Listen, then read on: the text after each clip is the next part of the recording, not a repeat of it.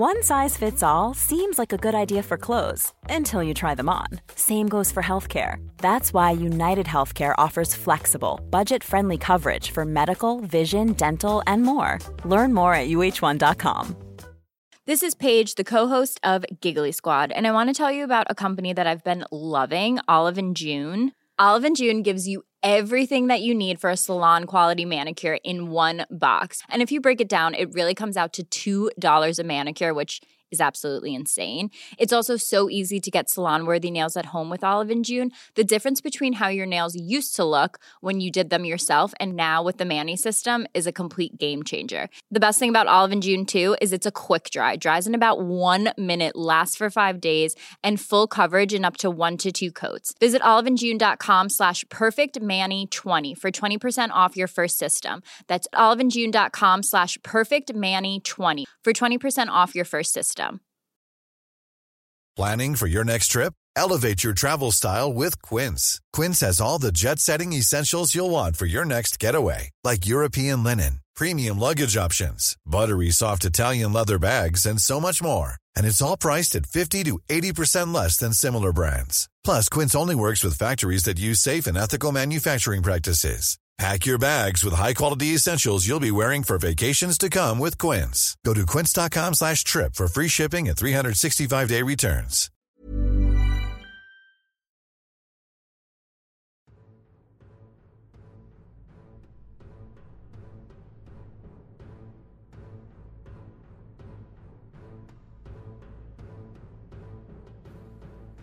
هنگامی که سوار اچمس بیگل به عنوان یک طبیعت شناس در حال تماشای امریکای جنوبی و روابط زمین شناسی حال حاضر با گذشته آن قاره بودم بسیار تحت تأثیر واقعیت ها قرار گرفتم. به نظر من این واقعیت ها تا حدودی منشأ گونه ها را مشخص می کند پس از پنج سال کار به خودم اجازه دادم در مورد این موضوع حدس بزنم و یادداشت های کوتاهی را منتشر کنم. اینا اولین کلمات داروین در صفحات اول کتاب منشأ انواع بودند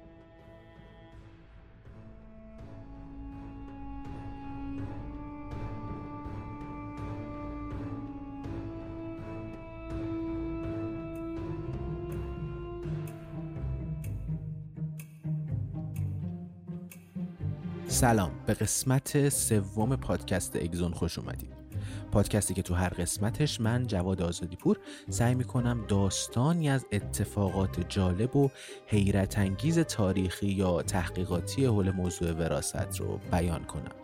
این کمک می‌کنه ما هم بتونیم یه دید عمیقتر و درستتری به اتفاقات شگفتانگیز پیرامون علم زیست شناسی داشته باشیم هم به سوالات و کنجکاوی های ذهنیمون به یه شکل درست جواب داده میشه. پادکست اگزون رگه هایی از حوسبازی بی انتهای طبیعت. این قسمت منشأ انواع.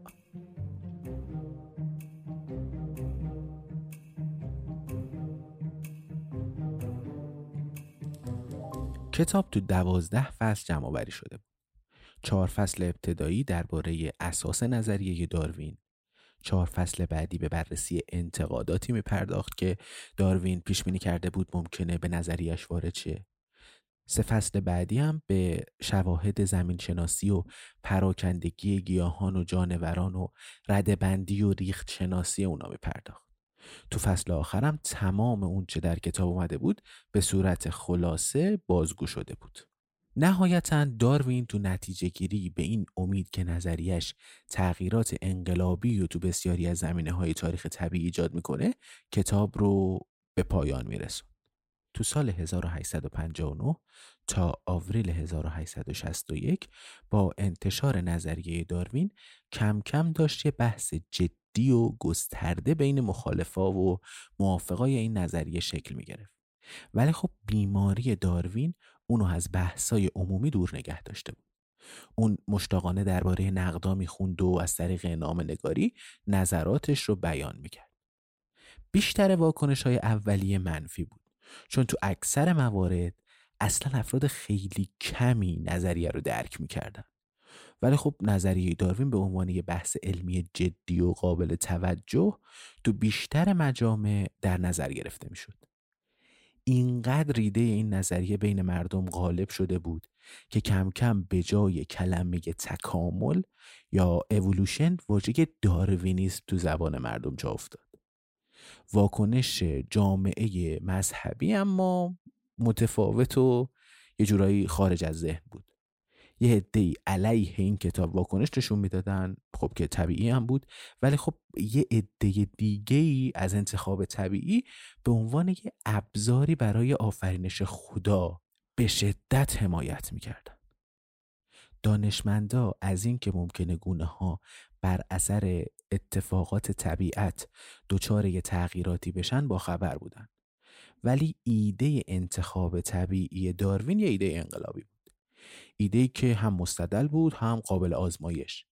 بعد از نظریه داروین حدود 15 سال طول کشید تا بیشتر دانشمندا اقرار کنن که تکامل اتفاق افتاده. مخالفان اما می‌گفتن که تمام موجودات به یک باره و همون جوری که الان هستن آفریده شدن. که با پیدا شدن فسیل های بین گونه ای این استدلال هم رد شد. فسیل های بین گونه ای فسیل هاییه که مثلا ویژگی های مشترکی از دو تا گونه مختلف رو حفظ کرده. مثلا ارتباطی که همین اواخر بین پرنده ها و دایناسورا پیدا کرده. سردسته این مخالفان هم یه آقایی بود به اسم ریچارد اوون که به شدت به نظریات داروین حمله می کرد و اعتقاد داشت تمام نظام هستی به همین شکلی که الان هست آفریده شده. ولی خب نشونه های تکاملی در حال کشف غیر قابل رد کردن بودن. مثلا شباهت های ساختاری بین میمون ها و انسان ها انقدر زیاد بود و هست که نمیشه ایده این که انسان یه نوع آفرینش جداگانه ای داره رو قبول کرد. نظریات داروین برخلاف بریتانیا خیلی راحت تو کشورهای صاحب علم اون زمان پذیرفته شد. آلمان، روسیه، امریکا از جمله کشورهایی بودن که با رسیدن نظریه داروین بهشون کاملا کنار اومدن باهاش و محتویات و ایده های کتاب رو پذیرفتن. اینکه انسان ممکنه از اجدادی میمونی پدید اومده باشه داروین رو متعجب نمی‌کرد. چون صداقت و امانت داری علمیش انقدر بود که با وسواس به صحت نظریه خودش یقین داشته باشه. ولی خب هنوز یه نقطه خالی تو نظریش وجود داشت. اون نقطه خالی هم بحث وراست بود. خود داروین هم می‌دونست که نظریه وراست یه بحث فرعی کنار تکامل نیست و احتمالا یه نقش اساسی داره. اینکه یه گونه فنچه نوک خمیده بتونه به وسیله انتخاب طبیعی توی جزیره ظاهر بشه نیازمند دو تا چیز بود. اول اینکه فنچای معمولی باید تحت شرایطی می‌تونستن فنچهای تغییر شکل یافته رو به دنیا بیارن. چون این پرنده نوک خمیده جدید یه موجود عجیب الخلقه و حیولا حساب می شده دیگه. داروین از قصد از کلمه حیولا استفاده می‌کنه. چون می‌خواد حساسیت جامعه اون زمان رو برانگیزه. دومین چیزی که برای ایجاد گونه های جدید و تغییر یافته بهش نیاز بود این بود که اون فنجای نوک خمیده باید توانایی اینو داشتن که بتونن این ویژگی جدید رو به نسل بعدی هم منتقل کنن. اگر هر کدوم از این عامل ها به وجود نمی اومدن یعنی ما گونه های تغییر یافته جدیدی نداشتیم و یا گونه های جدید نمی‌تونستن تولید مثل کنن و بچه های مثل خودشون رو به وجود بیارن کل نظریه داروین به مشکل می‌خورد. داروین همش به یک ساختاری از وراست فکر می‌کرد که بتونه این دوتا اتفاق رو یه جوری توجیه کنه. تو زمان داروین منطقی ترین و پذیرفته شده ترین نظریه برای وراست نظریه یه زیستشناس فرانسوی به اسم ژان باپتیست لامارک بود. It is interesting to contemplate a tangled bank, clothed with many plants of many kinds, with birds singing on the bushes, and with various insects flitting about, and with worms crawling through the damp earth. and to reflect that these elaborately constructed forms, so different from each other and dependent upon each other in so complex a manner, have all been produced by laws acting around us. These laws, taken in the largest sense, being growth with reproduction, inheritance, which is almost implied by reproduction, variability from the indirect and direct action of the conditions of life, and from use and disuse. از نظر لامارک صفات یا ویژگی ها مثل پیام ها یا داستان به نسلای بعدی منتقل می شدن. معتقد بود که جانوران از طریق تقویت یا تضعیف بعضی از ویژگی هاشون می‌تونن با محیط اطرافشون منطبق بشن. مثلا فنچی که برای غذا نیاز بود که دونه های روی زمین رو بخوره انقدر تلاش می‌کرد که تو طول زمان نوکش به اون شکل خمیدگی در می اومد. حالا این ویژگی جدید به وسیله یه دستورالعمل هایی که ناپیدا هم هستن به نسل بعدی منتقل میشن پس فنچای نسل بعدم دارای نوک کج میشن و با محیط زیست جدیدشون منطبقن پس با یه منطق مشابه میشه نتیجه گرفت که مثلا بزها هم چون برای تغذیه به شاخ و برگ بالای درخت نیاز داشتن کم کم گردن کشیدن و دارای گردن بلند شدن. و به مرور زمان تبدیل به زرافه های امروزی شدن. خب این نظریه یه جورایی هم مشابه و هم متضاد نظریه فیساغورس که تو اپیزود شماره یک بررسیش کردیم دیگه. اونجا فیساغورس می‌گفت بدن از اسپرم که تو سراسر بدن میگرده اثر می‌گیره. اینجا لامارک میگه نه اسپرم ما اثر گرفته از ویژگی هایی که تو زندگی کسب کردیم و این ویژگی ها رو به نسل بعد منتقل می‌کنه. جذابیت نظریه لامارک این بود که یه نظریه موجه و سر و شکلدار از تاریخ پیشرفت موجودات ارائه می‌داد. همه موجودات به تدریج با محیط اطرافشون منطبق شدن. به همین منوال هم نسل به نسل به سمت کمال پیش میرن. از نظر لامارک منطبق شدن با محیط همون تکامل بود و دیگه دردسر و پیچیدگی سوالات نظری های قبلی رو نداشت. از یه طرف دیگه این نظریه راحت با باورهای سنتی و مذهبی هم کنار می اومد و حداقل از نگاه زیست شناسی دیگه درگیری های قبلی رو نداشت. به نظر لامارک اگرچه که جانداران در ابتدا به وسیله خدا آفریده شده بودند اما این فرصت بهشون داده شده بود که بتونن خودشون رو تغییر بدن و گام به گام به سمت بهتر شدن پیش برن. این ایده فرایند تکامل انسان رو هم اینجوری توجیه می‌کرد که انسان در انتهای این زنجیره تکاملی به عنوان کاملترین پستاندار نظام هستی قرار می‌گیره.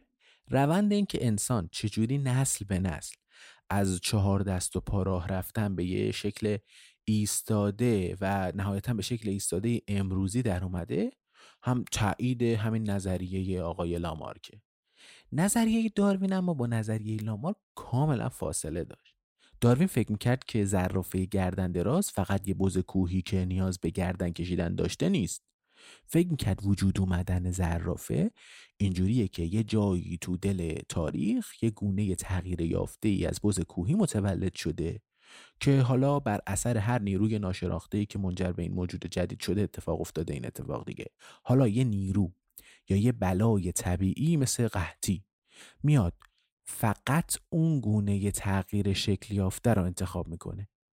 الان مثلا تو مثال زرافه چون قحطی اومده و تنها غذایی که وجود داره برگای بالای گیاهان هستن تنها موجوداتی که می‌تونن زنده بمونن بزای کوهی گردن دراز یا همون زرافه هان اما نظریه داروین هنوز اون مشکلات اصلی خودش رو داشت.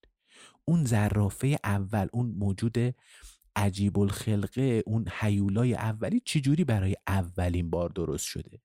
داروین سعی می‌کرد یه نظریه در مورد وراست ارائه بده که با فرایند تکامل همخانی و سازگاری داشته باشه. ولی خب اینجا خیلی نتونست نظریه خوبی ارائه بده. چون اصلا آدم آزمایشگر و محققی نبود داروین. آدم نمونه جمع کردن بود. عاشق این بود که نمونه ها رو جمع کنه و بعد اونا رو طبقه بندی کنه. ولی وقتی می‌خواست روی این نمونه ها کار کنه و یه نظریه برای وراست بده به مشکل می‌خورد. مشاهده روی طبیعت خیلی فرق داشت با آزمایش روی اون. دو سال با این موضوع کلنجار رفت. تا بالاخره یه روز تو اوج پریشونی ذهنی تونست با استفاده از منطق نظری یه چیزی رو ارائه بده.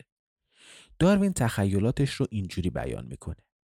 که سلول های همه جانداران یه ذرات کوچیکی تولید می‌کنن به اسم ژمول ها این ژمول ها سر تا سر بدن میرن میگردن و وقتی انسان یا حالا حیوان به بلوغ می‌رسه و می‌تونه تولید مثل کنه اطلاعاتی که توی این جمول ها ذخیره شدن رو به سلول های تولید مثلی منتقل میشه و نهایتا منجر به تشکیل سلول تخم میشه. حالا اطلاعات مربوط به روح انسانم تو همون لحظه ترکیب شدن اسپرم و تخمک و تشکیل نطفه منتقل میشه. درسته که این نظریه یه جورایی شبیه به نظریه فیساغورسه نظریه‌ای که می‌گفت پدر و مادر مثل دو زل مثلث منجر به ایجاد زل Cool fact a crocodile can't stick out its tongue. Also, you can get health insurance for a month or just under a year in some states. United Healthcare short term insurance plans, underwritten by Golden Rule Insurance Company, offer flexible, budget friendly coverage for you. Learn more at uh1.com. One size fits all seems like a good idea for clothes until you try them on. Same goes for healthcare. That's why United Healthcare offers flexible, budget friendly coverage for medical, vision, dental, and more. Learn more at uh1.com. دوم که بچس میشن.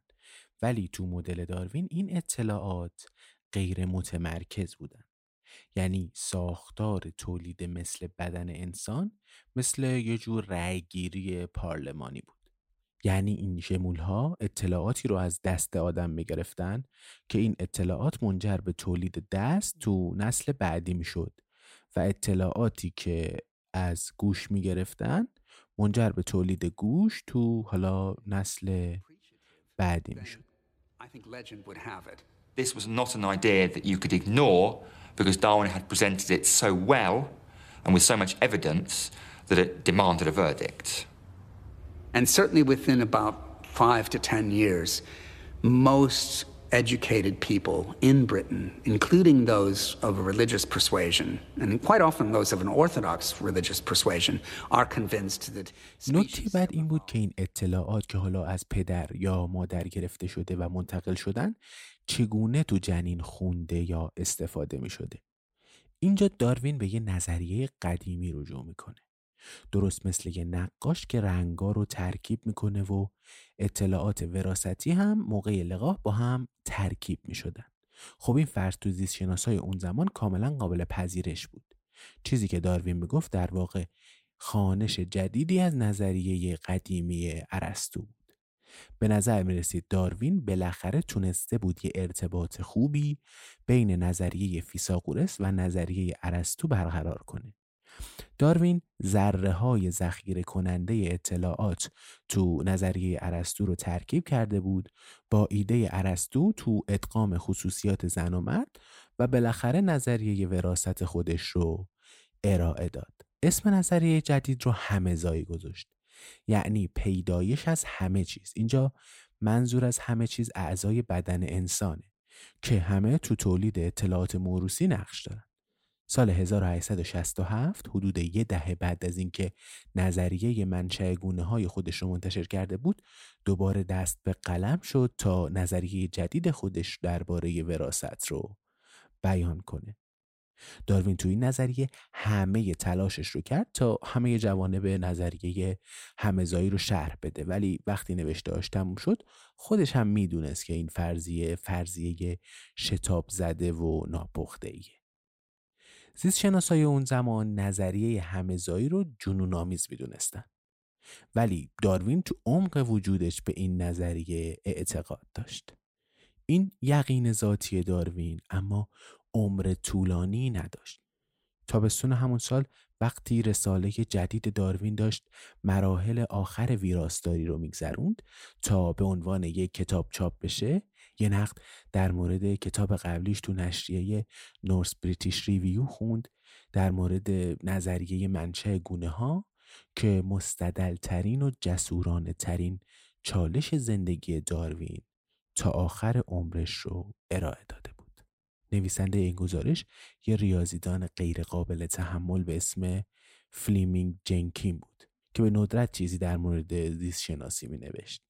یه نابغه ناهنجار و آزار دهنده که یه جورایی خودشو تو همه علم ها صاحب نظر می‌دونست. خیلی ها این جنکین رو به عنوان مخترع تلکابین می‌شناسن. ولی خب ما اینجا با اون قضیه کاری نداریم. از غذای روزگار یه نسخه از کتاب داروین به طور تصادفی به دست جنکین رسیده بود.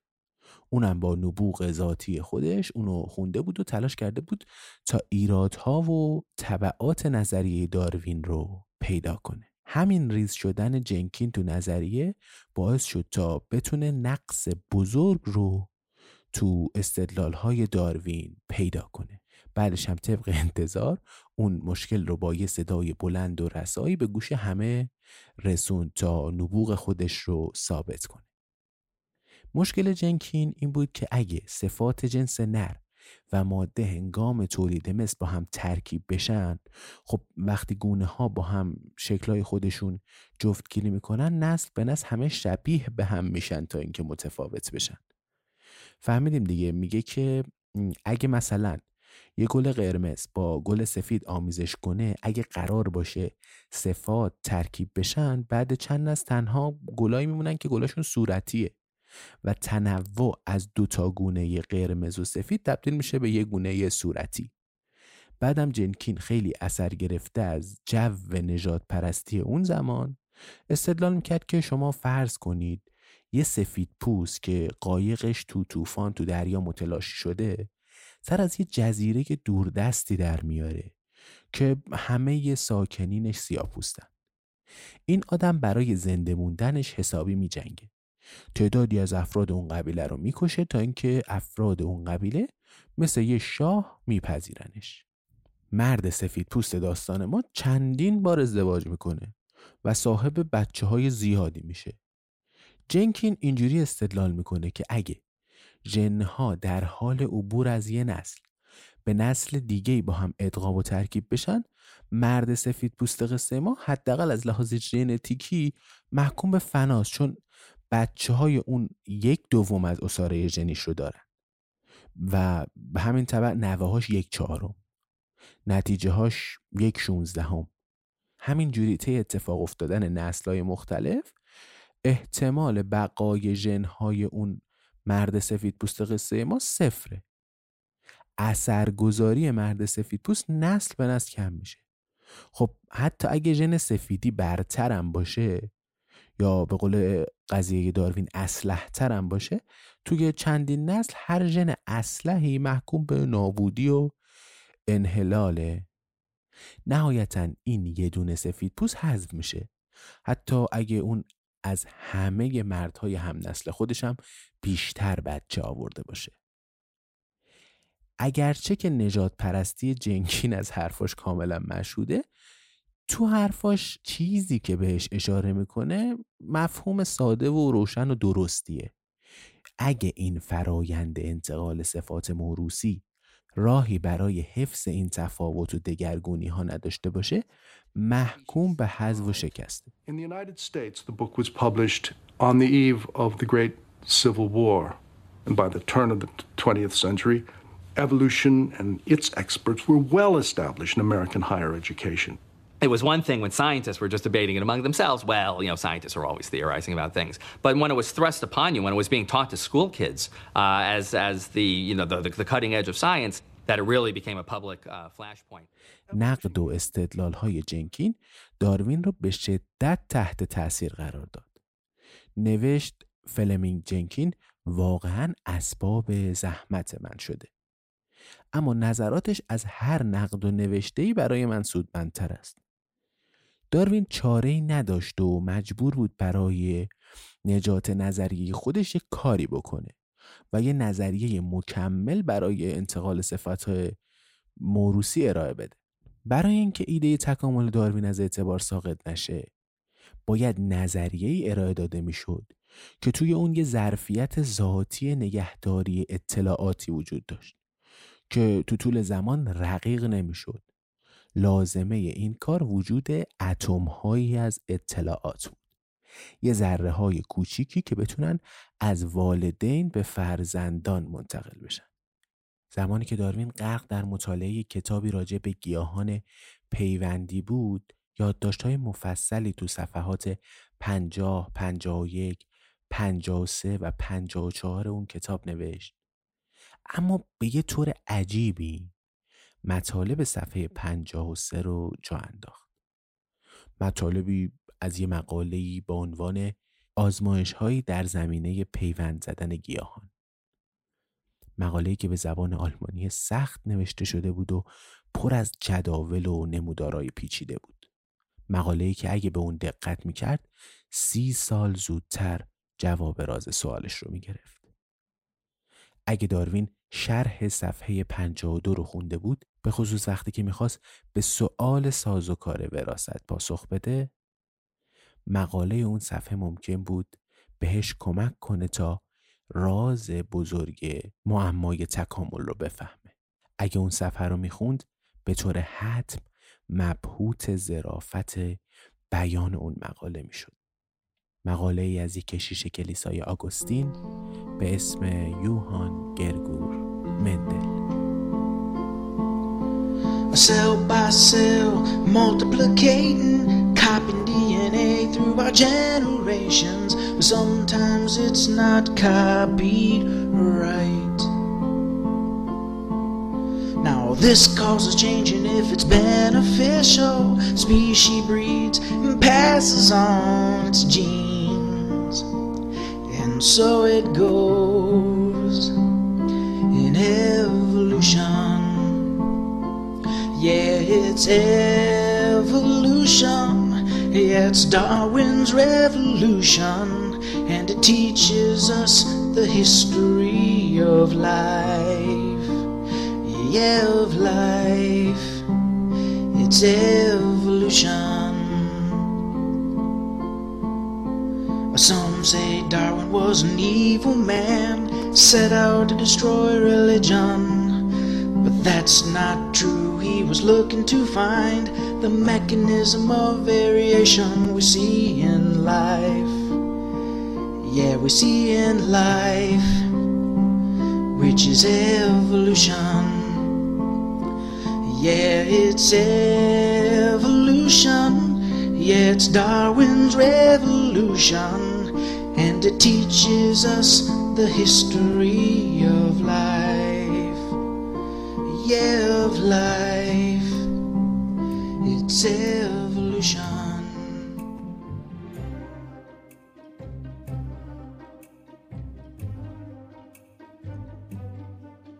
چیزی که شنیدید قسمت سوم پادکست اگزون بود من آخر هر اپیزود سعی می‌کنم یه توضیحاتی در مورد اون اپیزود یا اتفاقات پیرامونش بدم اول اینکه پادکست اگزون هنوز تو ابتدای راه خودشه. بیشترین کمکی که می‌تونین به ما بکنین اینه که پادکست رو به دوستان یا اطرافیانتون معرفی کنین. این باعث میشه که اطلاعاتی که برای شما جالبه به دست دوستاتونم برسه. علاوه بر این آدم های بیشتری هم اگزون رو گوش میدن و روز به روز کیفیت خروجی ما بهتر میشه. اگزون رو علاوه بر تلگرام تو تمام اپلیکیشن های پادگیر مثل Castbox، گوگل پادکست یا اپلیکیشن پادکست اپل می‌تونین پیدا کنین. اگه این اپلیکیشن ها رو رو گوشی داشته باشین هم از خدمات این اپ ها استفاده می‌کنین هم از اپیزودی جا نمیمونین. ما تو اینستاگرام اگزون هم میایم داستانهای حاشیه‌ای حول محور هر اپیزود رو روایت می‌کنیم. حتما یه سر به اونجا بزنین چیزای خیلی جالبی پیدا می‌کنیم فقط کافیه که اگزون پادکست رو تو اینستاگرام سرچ کنیم E X O N پادکست اگه هر نظر یا انتقادی هم دارید می‌تونید برامون بنویسین که این کار به پیشرفت پادکست ما خیلی کمک می‌کنه. آذر ماه 99 اگزون پادکستی در مورد هوسبازی بی انتهای طبیعت.